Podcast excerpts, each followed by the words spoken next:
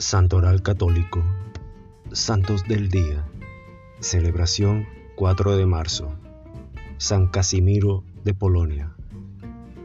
Llamado por los polacos como el pacificador, fue el tercero de los trece hijos de Casimiro IV, rey de Polonia y de Isabel de Austria.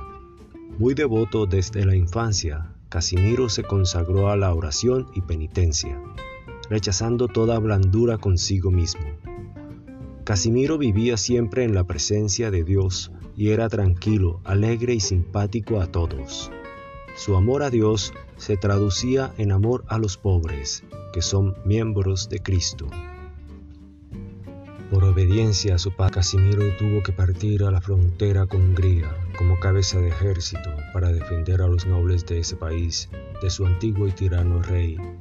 Sin embargo, no tuvo mucho éxito y ante el temor de iniciar una nueva e injusta guerra, el santo prefirió entregarse nuevamente al estudio y la oración y renegar de tomar las armas, pese a los ruegos de su padre y de los nobles. Asimismo, en la corte se habló de casarlo con la hija del emperador Federico III, pero Casimiro no quiso ni pensar en renunciar al celibato que se había impuesto. Las austeridades que practicaba agravaron la enfermedad de los pulmones que padecía.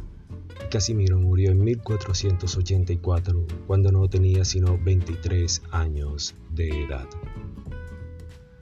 Beato Humberto III de Saboya hubiera preferido hacerse un monje en vez de haber reinado por 40 años en el siglo XII amó la oración, la penitencia y el desprecio de la mundanidad en medio de los combates.